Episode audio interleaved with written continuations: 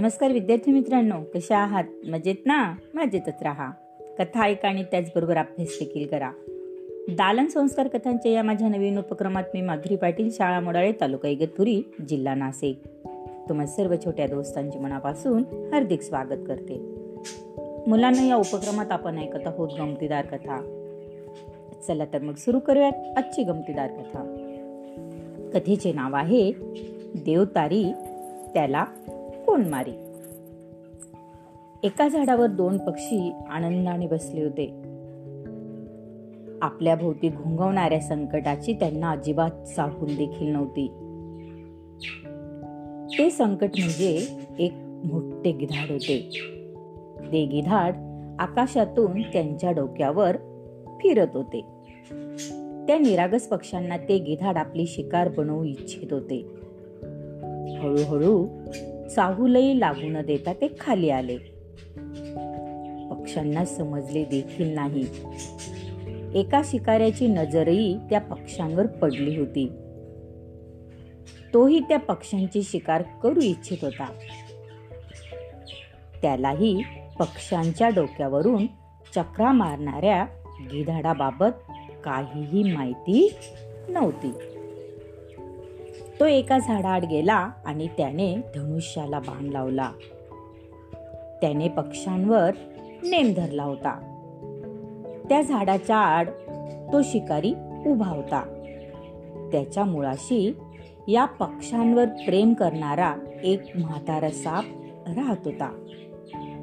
जशी शिकाऱ्याने धनुष्याची कमान ताणली त्याच क्षणी तो साप बिळातून बाहेर पडला. खरे पाहता साप खूप म्हातारा होता. म्हातारपणामुळे त्याच्या अंगात अजिबात ताकद नव्हती किंवा त्राणही नव्हता.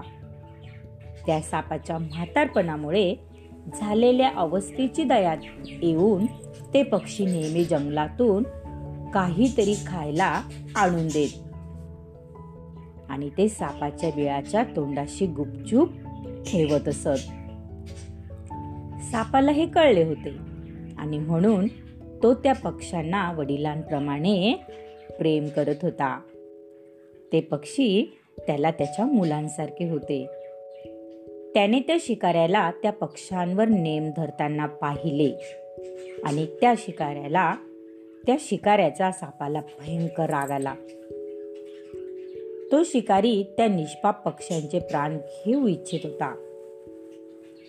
त्याने क्षणाचाही विचार न करता शिकाऱ्याला दंश केला. बघा मुलांनो शिकाऱ्याला सापाने दंश का केला?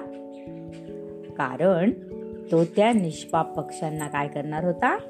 मारणार होता. आणि म्हणूनच त्या म्हाताऱ्या सापाने शिकाऱ्याला काय केला? दंश केला. शिकाऱ्याला अतिशय वेदना झाल्या. त्याचा नेमही चुकला.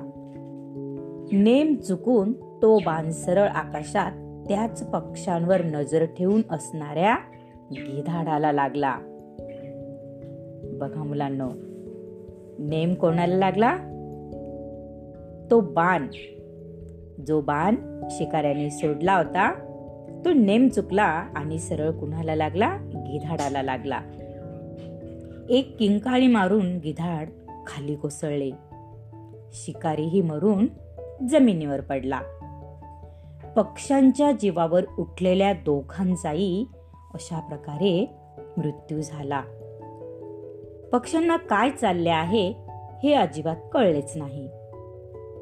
आपले काम झाल्यावर साबिळात निघून गेला. यावरून असे सिद्ध होते की दैव पाठीशी असेल तर मृत्यूही दारातून परततो. दुसऱ्याचे चांगले करणाऱ्याचे शेवटी चांगलेच होते. पक्ष्यांनी सापाला मदत केली. त्यांनी त्या मदतीचे मोल अशा प्रकारे चुकविले. म्हणून म्हणतात ना देवतारी त्याला कोण मारी? आवडली ना मुलांना आजची कथा? चला तर मग उद्या पुन्हा भेटूया अशाच एका नवीन कथेसोबत आपल्या लाडक्या उपक्रमात. ज्याचे नाव आहे दालन संस्कार कथांचे. तोपर्यंत धन्यवाद.